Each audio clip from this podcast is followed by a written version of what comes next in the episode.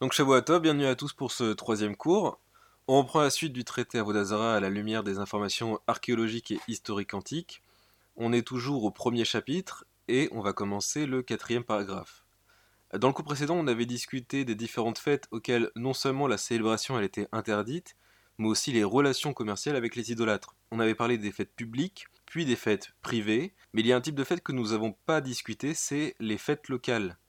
En fait, il s'agit de célébrations liées à une ville en particulier.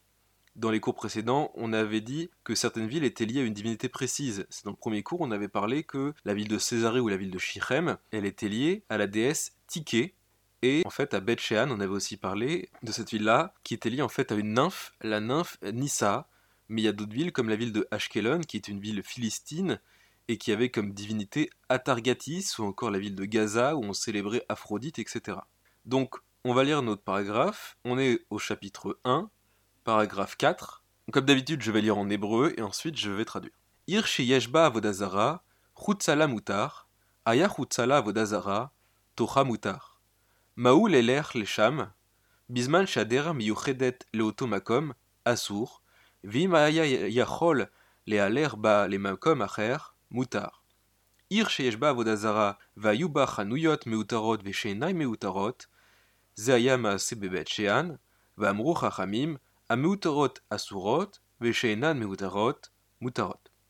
donc je vais traduire. Ce paragraphe, il est divisé en trois parties. La première partie, elle nous dit la chose suivante. Ir Avodazara Khutsalamoutar, une ville dans laquelle il y a de l'idolâtrie, c'est-à-dire une ville qui célèbre une célébration locale, une célébration communale, idolâtre. L'extérieur de la ville, tout ce qui se trouve à l'extérieur de la ville est permis, c'est-à-dire que les relations commerciales avec l'extérieur sont permises. Ayahutsala avodazara tochamutar, si par contre c'est à l'extérieur de la ville qu'il y a un événement idolâtre, l'intérieur de la ville est permis aux relations commerciales. Donc ça c'est le premier cas. La première partie de cette Mishnah nous parle donc des événements qui ont lieu dans les villes et les célébrations religieuses païennes. Deuxième partie du paragraphe. Maoul et l'Erchlesham, qu'en est-il pour celui qui s'y rend, donc celui qui va dans la direction de la ville? Bisman le automakom assour, du moment que la ville a un unique chemin, c'est interdit. Par contre, si le chemin dérive, c'est permis. J'explique. Si la ville possède en fait une route unique qui amène vers cette ville-là, cette route-là est interdite. On va expliquer ensuite pourquoi. Par contre, si la route possède des ramifications, de sorte que en prenant cette route principale, on dérive on bifurque vers une autre route, alors la prise de cette route est permise.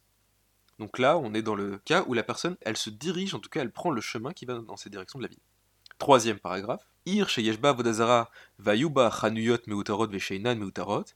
Une ville dans laquelle il y a de l'idolâtrie et il y a des chanuyot, littéralement, c'est des magasins, des échoppes qui sont décorés et d'autres qui ne sont pas décorés. Zeayam c'est ce qui se passait dans la ville de Betchean. Vamur hachamim, les sages nous disent Ameutarot asurot vesheinan meutarot mutarot. Les échoppes qui ont des décorations sont interdits par contre, les échoppes qui n'ont pas de décoration sont permis ici à la transaction commerciale. Donc on est dans le cas cette fois-ci où la personne se trouve déjà dans la ville. Donc ici, la Mishnah nous parle donc de trois sujets. Premier sujet, qu'en est-il d'une ville qui fête une célébration locale? Deuxième sujet, qu'en est-il d'une personne qui doit passer par la route menant vers cette ville? Et troisième sujet, qu'en est-il d'une personne qui se trouve dans cette ville qui fête une célébration locale? On va discuter de chacun de ces trois sujets un par un. Pour parler des fêtes locales, le meilleur exemple serait de discuter de la ville de Beth Shean. Mais étant donné qu'il y a énormément de choses à dire dans cette ville, je la laisse pour plus tard lorsqu'on parlera des Orot Lebouvines au paragraphe 3 du chapitre 2. Donc à ce moment-là, quand on va arriver à ce paragraphe-là, on va vraiment discuter de ce que c'est que les Orot Lebouvines et de la ville de Beth Shean. On va parler des cultes à mystère de Dionysos qu'on avait déjà parlé au premier cours. Donc c'est un sujet qui prend vraiment le temps. Je laisse cette discussion pour un prochain cours. Aujourd'hui, on va plutôt parler de la ville de Shichem et donc du cas des Samaritains. Selon la tradition juive, et selon la Bible, l'histoire des Samaritains, elle remonterait à l'invasion des Assyriens et à la conquête du royaume d'Israël. C'est dans le livre des rois. Lorsque Salmanazar, le roi d'Assyrie, il va envahir le royaume d'Israël et disperser les Hébreux dans ses différentes provinces, il va mettre en Samarie, devenue alors la région à part de la Judée, des habitants d'autres provinces pour habiter cette terre désolée, dont le livre des rois nous dit les Koutim.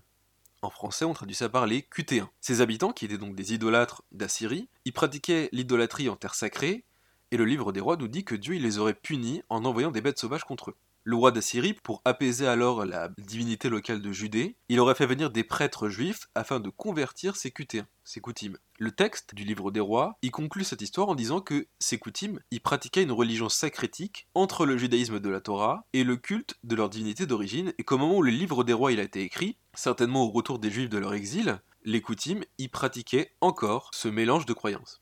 Ce peuple de Koutim, dont l'appellation elle sera plus tard les Samaritains par les Grecs parce que ceux-ci seront sur la province de la Samarie, va avec le temps se considérer comme l'unique et légitime descendant des Hébreux. Dans le livre de Néhémia, on a la première altercation entre les Juifs et les Samaritains. Le petit-fils du grand prêtre Eliashiv, il va épouser la fille de Sambalat, Sambalat qui était le gouverneur de Samarie. Néhémia va alors chasser ce petit-fils, ainsi que sa femme, et Flavius Joseph, il nous raconte d'ailleurs que tous les juifs qui avaient été offensés d'une quelconque façon, ils fuyaient la Judée pour aller s'installer en Samarie, devenant alors la terre des offensés. Plus tard, le frère de Yadoua, c'est un autre grand prêtre qui se trouve dans le livre de Néhémia, qui était d'ailleurs l'arrière-petit-fils de Eliashiv, il va lui aussi se marier avec la fille d'un autre Sambalat, donc un autre gouverneur de Samarie, qui lui aussi s'appelait Sambalat, liant davantage les Samaritains à l'aristocratie juive. C'est-à-dire que la province de Samarie et la province de Judée, ils s'aimaient pas, les deux se considéraient comme les descendants légitimes des Hébreux, mais il faut savoir que si les deux ne s'aimaient pas, ils avaient quand même des relations, et ça on le voit dans le livre de Néhémie. Quelques décennies plus tard, Alexandre le Grand il va envahir la Perse et prendre possession des différentes provinces qu'elle avait acquises, dont la Judée et la Samarie. Ce Sambalat, qui vivait lui aussi à l'époque d'Alexandre le Grand, il va construire le temple des Samaritains sur le mont Girazim pour la toute première fois. Il s'agit en fait d'un événement majeur de l'histoire des Samaritains, et il faut savoir que le grand prêtre de ce temple, il ne sera nul autre que Ménaché, qui était en fait le frère de Yadoua. Un peu un siècle plus tard, le roi Antiochus Épiphane, il va vouloir helléniser la Judée, ce qui va provoquer la révolte des Maccabées, et les Samaritains, eux aussi sous l'influence et les obligations des Grecs, ils vont, à l'inverse des Juifs qui vont s'opposer aux Grecs, eux, ils vont s'allier aux Séleucides lors de la guerre, ils vont transformer leur temple en un temple païen au l'honneur de Zeus. Ce qu'il faut savoir en fait, c'est que les Grecs qui voulaient mettre une statue de Zeus dans le temple de Jérusalem, les Juifs, ils vont s'y opposer, c'est ce qui va provoquer la guerre des Maccabées. Ils vont faire la même chose sur le temple des Samaritains, et les Samaritains ne vont pas broncher, et ils vont en fait accepter finalement l'hellénisation de leur religion. Enfin, sous les Asmonéens, Jean Hircan, profitant du fait que ses ennemis se faisaient la guerre entre eux, il va décider d'attaquer la province de la Samarie pour l'annexer et détruire les villes samaritaines et mettre en ruine le temple samaritain. Puisqu'on l'a dit, le temple samaritain était devenu une sorte de temple païen, puisqu'il y avait une statue de Zeus,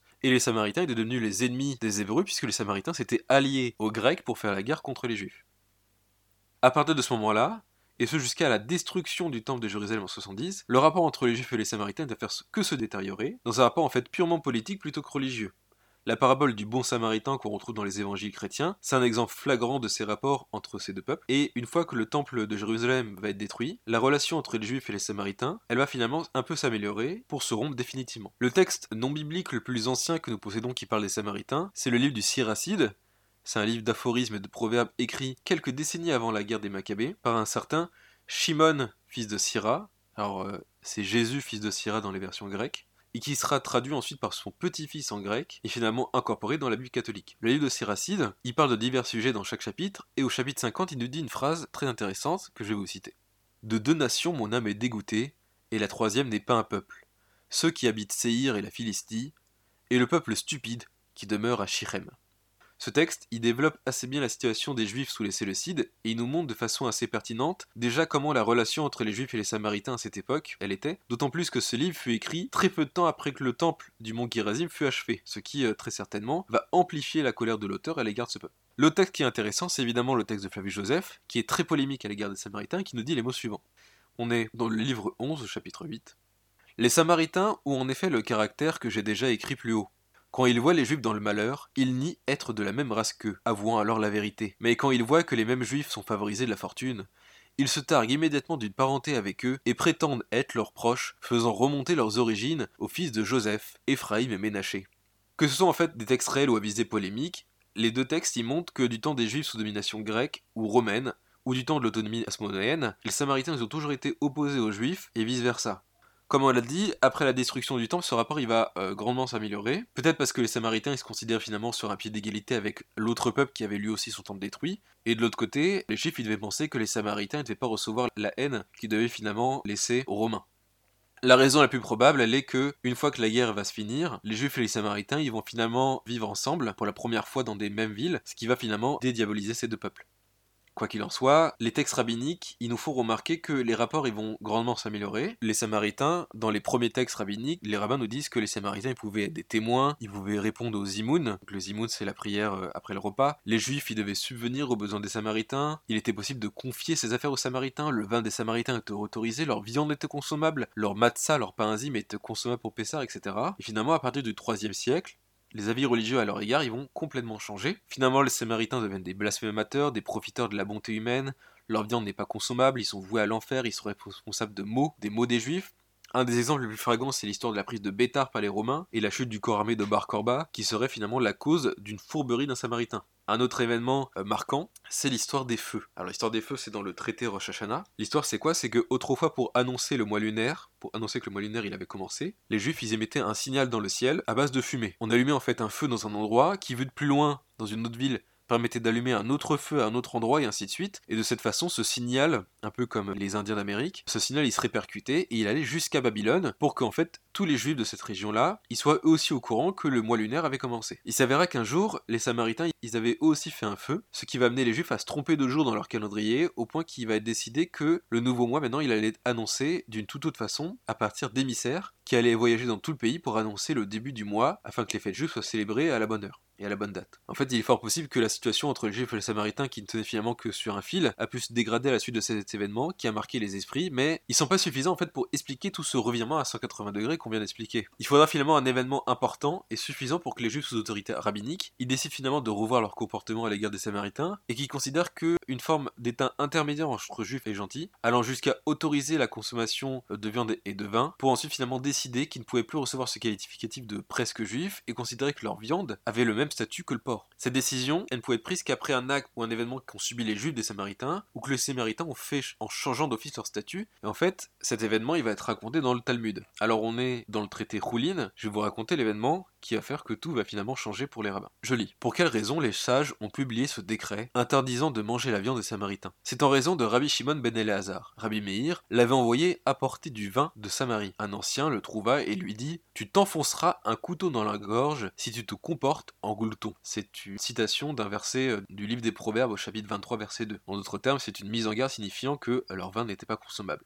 Rabbi Shimon ben Elazar est alors parti raconter cette histoire à Rabbi Meir, et alors Rabbi Meir a publié ce décret interdisant la consommation de la viande des Samaritains. Et la Talmud nous dit pour quelle raison cet ancien a dit cela? Rabbi Nachman bar Israq a dit en fait, au sommet du mont Girazim, ils ont trouvé la statue d'une colombe et les Samaritains l'adoraient. Rabbi Meir a considéré que cette minorité prenait dans cette situation le pas sur la majorité et que les Samaritains, bien que n'avaient pas tous été pris en flagrant délit d'idolâtrie, devaient être considérés dans leur totalité comme idolâtres. Ce texte, quand on le lit comme ça, en fait, il semblait être un texte propagandiste polémique à l'encontre des Samaritains, et on pourrait facilement remettre en question un texte qui accuse les Samaritains d'idolâtrie d'une façon aussi grossière que celle de se prosterner devant une colombe qui se trouverait dans un temple consacré euh, à Dieu. Mais en réalité, l'idée elle est assez intéressante puisqu'on l'a dit, du temps du règne Antiochus IV Épiphane, les Samaritains ils avaient bien transformé leur temple en un temple pour Zeus. D'un autre côté, sous le règne d'Adrien, celui qui va transformer d'ailleurs le temple de Jérusalem, enfin il va le détruire et il va le construire à la place un temple pour Zeus, Adrien, comme beaucoup de Romains, était d'ailleurs très connu pour créer des syncrétismes entre les différentes divinités des différentes régions. Il faisait des liens entre les dieux égyptiens, grecs, romains, babyloniens, perses, etc. Par exemple, la plupart des divinités grecques avaient leur équivalence dans les autres régions. Zeus, le zeus des Grecs, c'était le Jupiter des Romains, c'était le Taranis des Celtes, c'était le Anu des Mésopotamiens, le Thor des Nordiques, le Perun des Slaves, le Indra des Hindous, le Ra chez les Égyptiens, ou même parfois c'était Amon, le Baal chez les Jacadiens, le tétragramme chez les Hébreux, auquel les Juifs hellénisés, euh, ils adhéraient en fait totalement à ce sacrétisme. Finalement, ce serait pas choquant si les Samaritains, en l'occurrence la Mishnah elle était écrite à peu près juste après le règne d'Adrien, qui était partisan de ces syncrétismes, ils aient accepté de voir dans leur divinité une forme de colombe. Et ce passage du Talmud, il est en réalité d'un intérêt historique et archéologique très intéressant parce qu'on a trouvé des découvertes archéologiques sur le mont Gerazim qui confirme en fait le texte du Talmud. Alors je vous lis l'étude, ça dit les mots suivants. C'est apparemment depuis le règne d'Adrien, de 117 à 138, qu'un autre culte en l'honneur du dieu suprême, connu sous le nom de Zeus Ibzistos, est attesté à Néapolis. Donc Néapolis c'est Shirem, c'est aujourd'hui Naplouse. Les chroniques samaritaines, certes tardives, nous enseignent que ce souverain érigea une ville sur le sommet du mont Girazim, ainsi qu'un temple à ses pieds.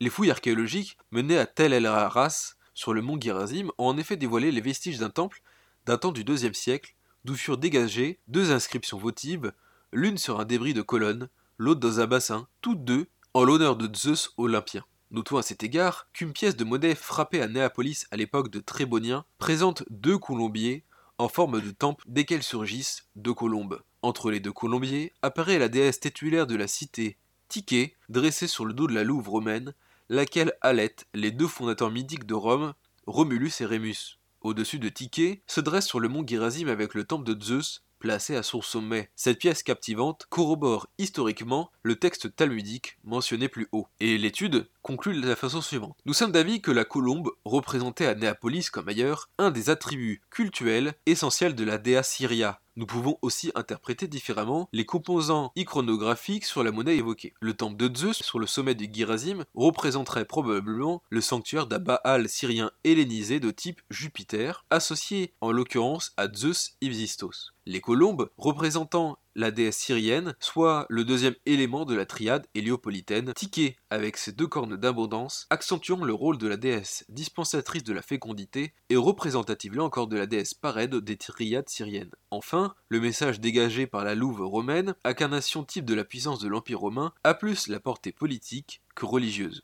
La ville de Néapolis fêtait donc chaque année une célébration religieuse envers la déesse Tiké, aussi appelée Fortuna, D'ailleurs, le mot fortune vient de là. Hein. C'était donc la déesse de la fortune. Et cet exemple est un exemple parmi d'autres, parce qu'en fait, toutes les villes grecques ou romaines avaient une divinité locale, et donc un jour dans l'année, chaque ville célébrait une fête locale. La fête était donc liée à la ville, et c'est pour ça que la Mishnah autorise les relations commerciales avec toutes les personnes se trouvant en dehors de la ville. A l'inverse, dans le cas d'une fête locale dans un endroit extérieur à la ville, c'est à l'extérieur qui t'interdit toute relation commerciale et non à l'intérieur. Donc en l'occurrence, si par exemple j'invente le 1er avril, la ville de Shirem fêtait sa fête en l'honneur de Tiké, eh bien, il était interdit de se rendre dans la ville de Shirem le 1er avril. Et c'était la même chose pour chaque ville. Chaque ville avait une fête locale un jour dans l'année. Le second sujet concerne l'interdiction de se rendre dans une ville si celle-ci fait une célébration locale. Et ce phénomène, il s'appelle Maritaïn. Alors, Maritaïn, c'est quoi? La Torah, elle interdit de mettre une embûche devant un aveugle.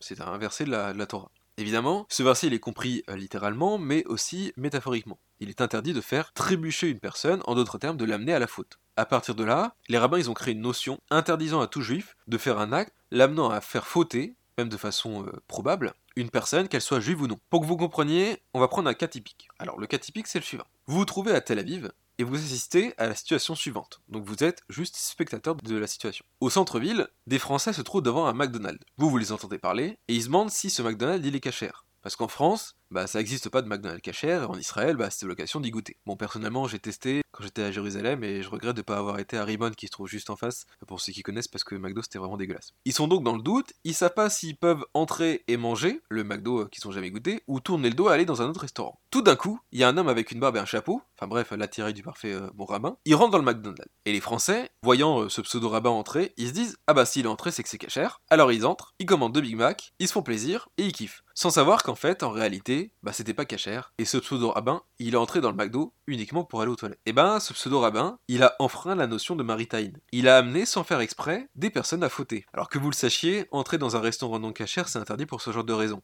Et pour info, euh, le McDonald's cachère à Tel Aviv, il se trouve au Canyon Ramat Aviv.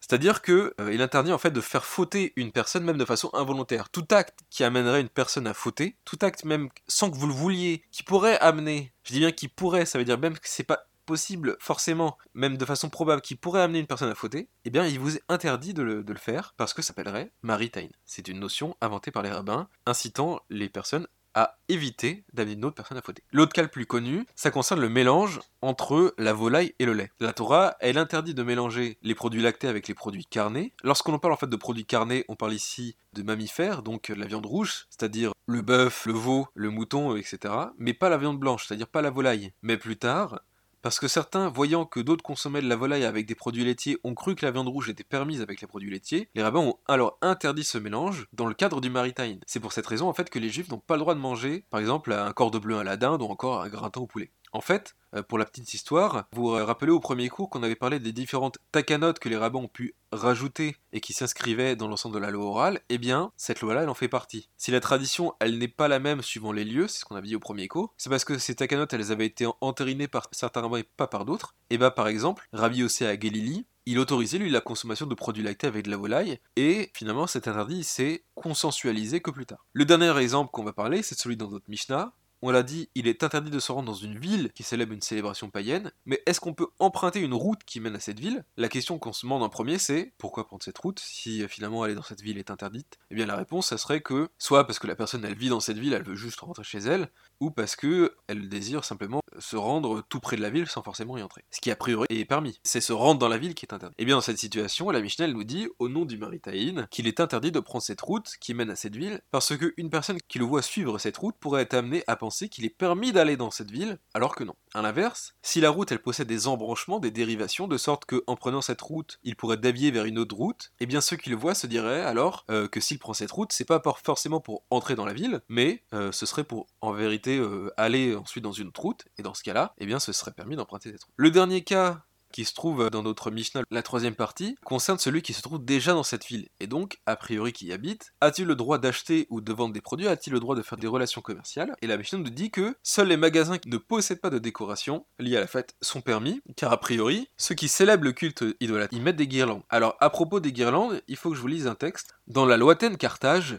Tertullien met de même en garde les chrétiens contre la pratique consistant à orner de guirlandes les portes car les Romains ont même des dieux des entrées. Les entrées sont, en l'honneur de ces divinités, décorées à l'occasion des grandes festivités publiques. Le Talmud de Jérusalem requiert une précision sur le type d'ornement interdit. Selon Rabbi Yochanan, il s'agit du myrte. Selon Resh Lakish, quel que soit l'ornement, il motive l'interdit. En Occident, ces guirlandes étaient le plus souvent faites de laurier, mais il est fort possible que le myrte ait remplacé le même usage dans ces régions où il est fort abondant. Alors en fait la Gemara, elle va finalement être plus permissive que la Mishnah. Dans le Talmud Avodazara, à la page 13a, on lit que lorsqu'on parle de décoration, c'est uniquement s'il y a des échoppes où on retrouve des décorations de roses ou de myrrhe que le commerce serait interdit, car c'est le fait de sentir l'odeur qui aurait une sorte de valeur d'offrande aux divinités païennes. Par contre, si c'est des décorations de fruits, le commerce serait alors permis, du moins d'après Resh Lakish, par contre d'après Rabbi Yochanan, c'est interdit. En fait, les rabbins ils étaient face à un énorme dilemme. Le dilemme il est le suivant. Lorsqu'ils allaient devant une échoppe ce jour-là, on trouvait en fait des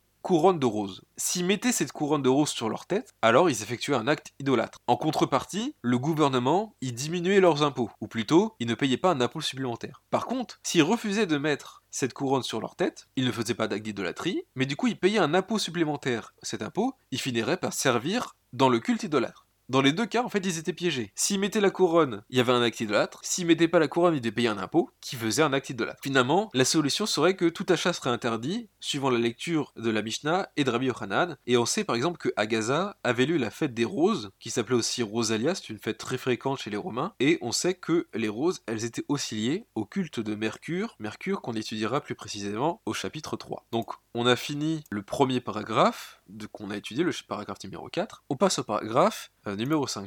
Paragraphe numéro 5. On va étudier ce que les juifs avaient le droit ou pas le droit de vendre aux idolâtres. Elou devarim asurim limkor goim. Itzterubalin, ou benot shuran, ou oroteen, ou velevona, ou vetargolan alavan, Rabbi Oda Omer, Mutar limkor lo tarnegol lavan ben ternegolin, bisman shu etzmo, kotea e etzbeo, ou rolo, les fiches en makrivin cheser lavodazara, ou cher koladvarim, stamad mutar, ou prushan asu. Rabbi Omer, af dekaltov, vechatzar, niklivam asur limkor goim. Je traduis. Elo devarim asur limkor goim. Voici les choses qu'il est interdit de vendre aux nations, donc aux nations idolâtres. Itzterubalin, ce sont des pommes de pin, ou benot shuar, alors Benochoir, c'est des figues, mais c'est une variété de figues, aussi appelée des figues blanches. Ou pétout ainsi que leur pédoncule, ou velevona, de même pour l'encens, ou tarnegol, lavane, et euh, des coques blancs. Rabbi Odomer, mutar limkol lo tarnegol lavan benatarnegolim, il est permis de vendre un coq blanc parmi plusieurs coques, c'est-à-dire si euh, une personne achète plein de coques, il est permis de lui en vendre un coq blanc parmi eux. Ou bisman mais par contre s'il vient juste pour ce coq blanc-là, Kotea etzbeo ou mechorolo. Vous lui coupez un doigt et vous lui vendez ainsi. Les fiches et En Makrivin la Lavodazara parce qu'ils ne peuvent offrir l'idolâtrie quelque chose qui est manquant. C'est-à-dire, il faut qu'en fait leur sacrifice soit parfait. S'il lui manque un doigt, ils peuvent pas l'offrir au sacrifice. Ushar koladvarim, et de même en est-il pour toute chose, staman mutar, ou prushan assour, au gros c'est permis, au détail c'est interdit. Littéralement, si une personne vient acheter quelque chose au gros, ça lui est permis. Si quelqu'un vient acheter quelque chose au détail, ça lui est interdit. Parce que s'il achète au détail, c'est a priori qu'il l'achète euh, pour l'idolâtrie. Rabbi Meir Omer, Rabbi Meir rajoute les choses suivantes. Af dekaltav vechatzar veniklivam asur limkor goim. De même, alors je ne vais pas traduire parce qu'on va traduire plus tard, le dekaltav, le chatzar et le niklivam, ces trois variétés de dates qu'il est interdit de vendre aux nations idolâtres. La première chose qu'on se demande en fait, bah pourquoi en fait la Torah elle interdit pas de la vente euh, de bétail qui serait euh, forcément utilisé pour les sacrifices, tout comme euh, le vin qui est utilisé pour les libations. En fait finalement, les choses les plus importantes les choses qu'on sacrifie le plus fréquemment, enfin du moins les idolâtres y sacrifiaient le plus fréquemment, et eh ben la Mishnah elle en parle pas. Elle interdit pas la vente de bœuf, de taureau, d'agneau, elle interdit pas la vente de vin aux non-juifs, alors finalement ça serait peut-être ça qu'on devrait forcément interdire, qu'on devrait interdire de façon les plus évidente.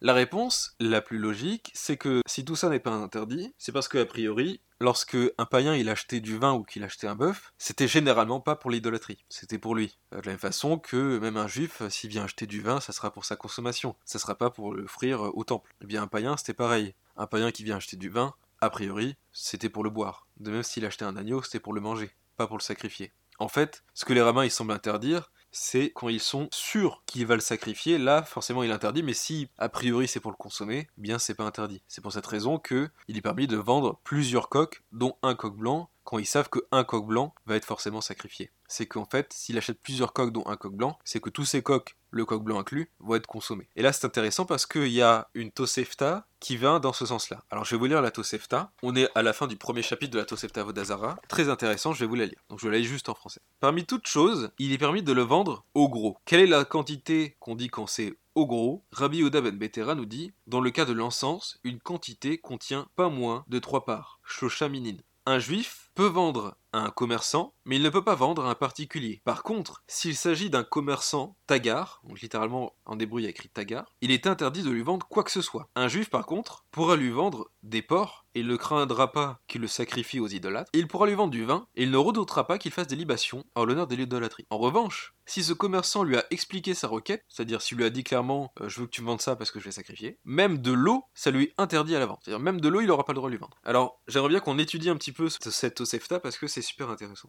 Donc, elle nous dit, a priori, c'est au particulier, on a le droit de rien vendre. Par contre, au commerçant, on a le droit de vendre parce que le commerçant, il va acheter pour vendre, alors que le particulier, a priori, il achète soit pour sa consommation, euh, soit pour les sacrifices. Et ensuite, il nous parle d'un certain tagar. Eh bien, il y a une étude qui étudie euh, qu'est-ce que c'est qu'un tagar Et a priori, les tagars ici, ce sont des commerçants itinérants. Du moins, en étudiant toutes les occurrences du mot tagar, ça fait référence ici aux commerçants itinérants. Et on sait qu'à l'époque des rabbins, les commerçants itinérants, c'était soit les itinérants arabes, les caravaniers arabes, soit les caravaniers syriens. Donc on est autour du 2e siècle, 1er, 2e siècle de notre ère. Hein. Et ce qui est intéressant, c'est que on sait qu'il y avait une divinité propre aux caravaniers qui s'appelait Shai el Korn. Alors je le prononce peut-être très mal. Hein. Et Shai el Korn, c'était la divinité des caravaniers. Et chose très intéressante, eh bien cette divinité de caravaniers, les païens qui adoraient cette divinité-là, donc les caravaniers arabes, ne sacrifiaient pas de porc et ne faisaient pas de libation de vin. Et donc en fait ici, les rabbins, ils connaissaient parfaitement les différentes religions, puisqu'ils savaient même de quelle religion étaient les différents caravaniers arabes, à savoir qu'ils savaient qu'ils adoraient ce fameux dieu arabe Shayel Khan, et donc ils savaient même que ce Shayel Khan, on n'offrait pas de porc et on ne faisait pas de libation de vin. C'est pour ça qu'ils disent il est permis au tagar de lui vendre des porcs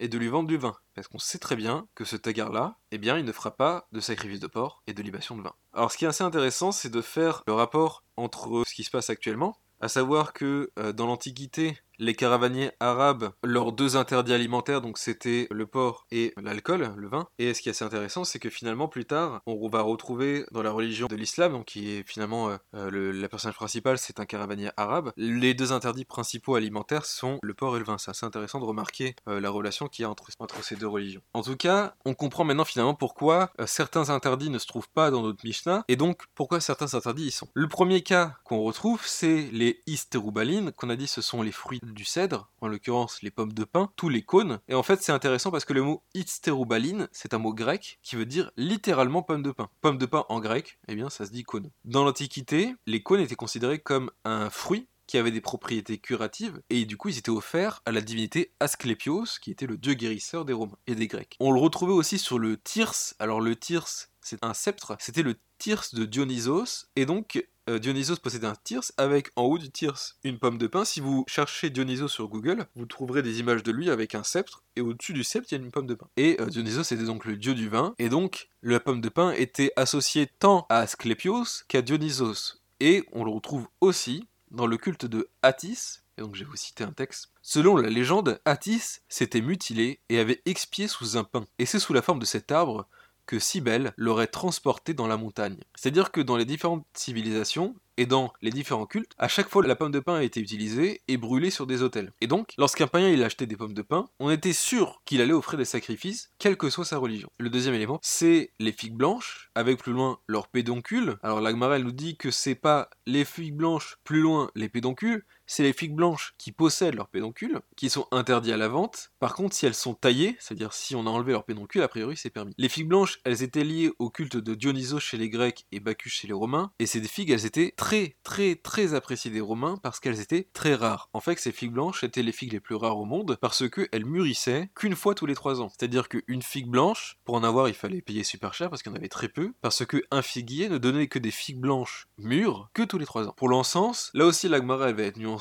elle nous dit qu'en vérité l'encens elle est permise à la vente uniquement au gros. Pourtant, si on achète de l'encens, a priori c'est pour le temple, hein. c'est pour des religions, euh, pour l'aspect cultuel. Elle précise que lorsqu'on parle de vente au gros, c'est à partir de 300 dinars. Donc dinars c'est des deniers, hein, c'est la monnaie non pas arabe mais romaine. Et 300 deniers, c'est l'équivalent de plusieurs mois de salaire. Donc c'est vraiment, quand on dit acheter au gros, c'est vraiment euh, au très gros. Enfin, le dernier, c'est le coq blanc, dont on nous dit que si un idolâtre vient pour acheter un coq sans précision, il est permis de lui vendre un coq blanc. Par contre, s'il recherche précisément un coq blanc, c'est-à-dire s'il vient, il dit je veux un coq blanc, là la vente lui est interdite. En fait, on a plusieurs textes grecs qui nous disent que le coq blanc, il était connu pour être sacrifié pour Asclepios, encore. Et de façon générale, tout ce qui était blanc était demandé par les Romains, donc on l'a vu, hein, les figues blanches, pour être sacrifié aux divinités. Et le passage le plus intéressant, c'est dans le Talmud, il nous dit les mots suivants. Si un gentil emploie un artifice, par exemple s'il dit qui a un coq blanc, qui a un coq blanc, et on lui apporte finalement un coq noir, et qu'il l'accepte, ou encore dans le cas où on lui amène un coq rouge,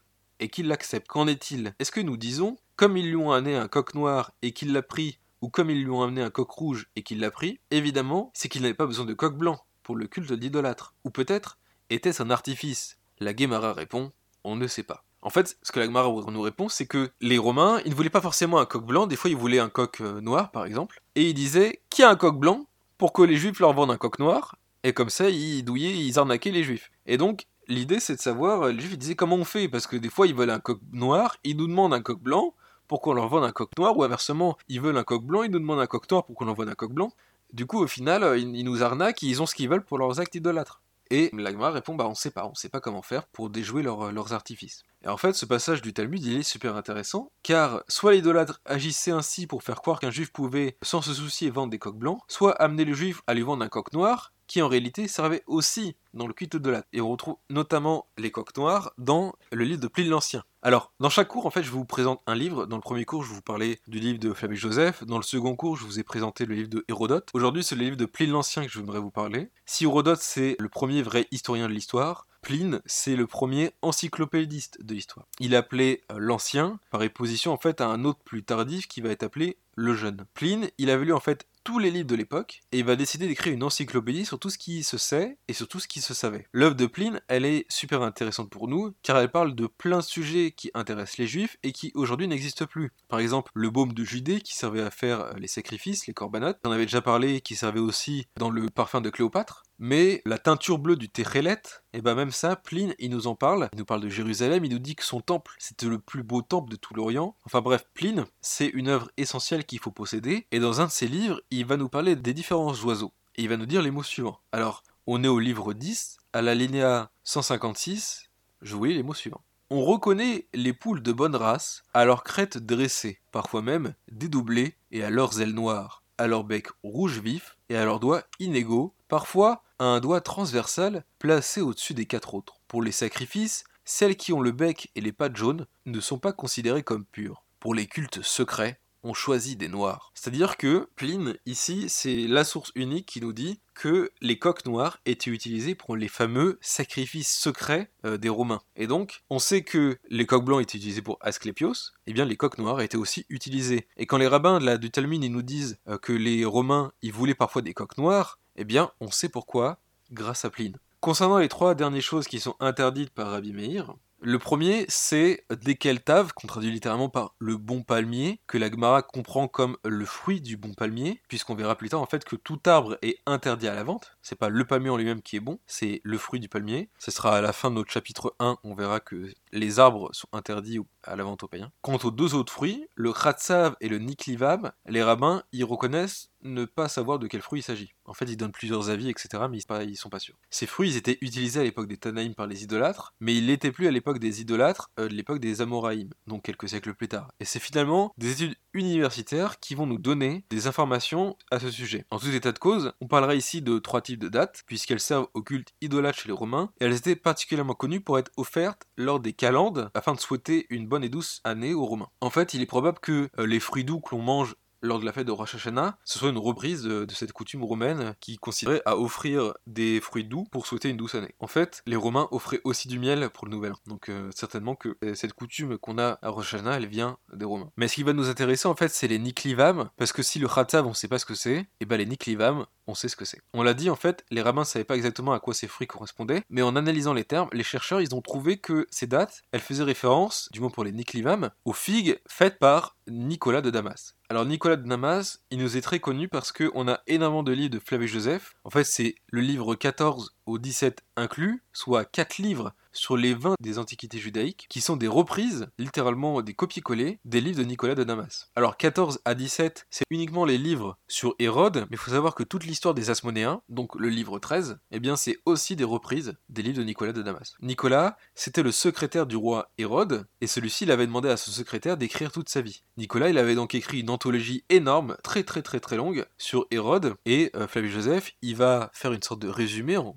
4 livres, donc c'est quand même un grand résumé, et c'est pour ça qu'on a toute l'histoire de Hérode super bien connue euh, dans euh, les Antiquités judaïques. C'est-à-dire que toute l'histoire juive, depuis la Genèse jusqu'à la destruction du Temple, c'est 20 livres, et sur les 20 livres, il y a 4 livres entiers consacrés juste à Hérode. Eh bien, si la vie de Hérode elle est aussi détaillée, c'est parce que Flavius Joseph il avait énormément d'informations, parce qu'il avait tous les livres de Nicolas de Damas. Eh bien il faut savoir que Nicolas de Damas il possédait sa propre variété de dates, des dates qui avaient son propre nom, et Pline l'Ancien il les connaissait et il nous en parle. Et je vais vous lire ce que dit Pline l'Ancien à propos de ces dates-là. Au cinquième rang, ce sont les cariotes. Les cariotes, c'est des dates. Non seulement très nourrissantes, mais encore pleines de jus. C'est avec elles qu'on fait en Orient les principaux vins. Elles portent à la tête. De là vient le nom du fruit, caros, sommeil. Si là est l'abondance et la quantité, c'est en Judée qu'est le renom. Non pas toute la Judée, mais principalement le territoire de Jéricho. Toutefois, on estime aussi celle d'Archélaos et de Phazélis, et de Livias, c'était les fils de Hérode, hein, du même nom. La grande quantité de ces dates est d'avoir un jus onctueux et lactescent, et une sorte de saveur vineuse, jointe à un goût de miel très doux. Les cariotes de Nicolas sont plus sèches, mais très grosses. Quatre mises bout à bout font une coudée, moins belle, mais sœurs des cariotes par le goût, les adelphides, ainsi nommées à cause de cela, ont une douceur qui s'en rapproche, sans être la même. La troisième espèce de cariote se nomme patette, elle a un excès de jus, le fruit ivre de liquide crève sur sa mère même et semble avoir été foulé. Donc ici en fait, les dates de Nicolas de Damas, c'était donc des dates très demandées et super grosses. Si quatre dates forment une coudée, une coudée c'est un demi-mètre, ça veut dire que une date euh, faisait à peu près 15 euh, à 17 cm. C'est énorme. Une date de 15 cm, je vous laisse imaginer, c'est gigantesque. Hein. Et donc, euh, voilà ce que c'était que les, les qui sont cités dans l'autre Mishnah. Donc, les dates, elles étaient utilisées dans le culte païen. Elles étaient utilisées notamment, on l'a dit, pour les calendes, mais elles étaient utilisées dans d'autres occurrences. Les dates les plus demandées, c'était les Niklivam. En fait, il y a un autre texte qui vient de Plutarque. Plutarque nous dit que carrément, Nicolas de Damas, carrément, il offrait ces dates-là à l'empereur Auguste parce que c'était les meilleures dates. C'est-à-dire que même les empereurs romains mangeaient de ces dates-là, c'était des dates qui se trouvaient à Jéricho. Et donc voilà les différents aliments qu'il est interdit. Et on a terminé euh, notre cours, on a terminé le paragraphe 4 et le paragraphe 5.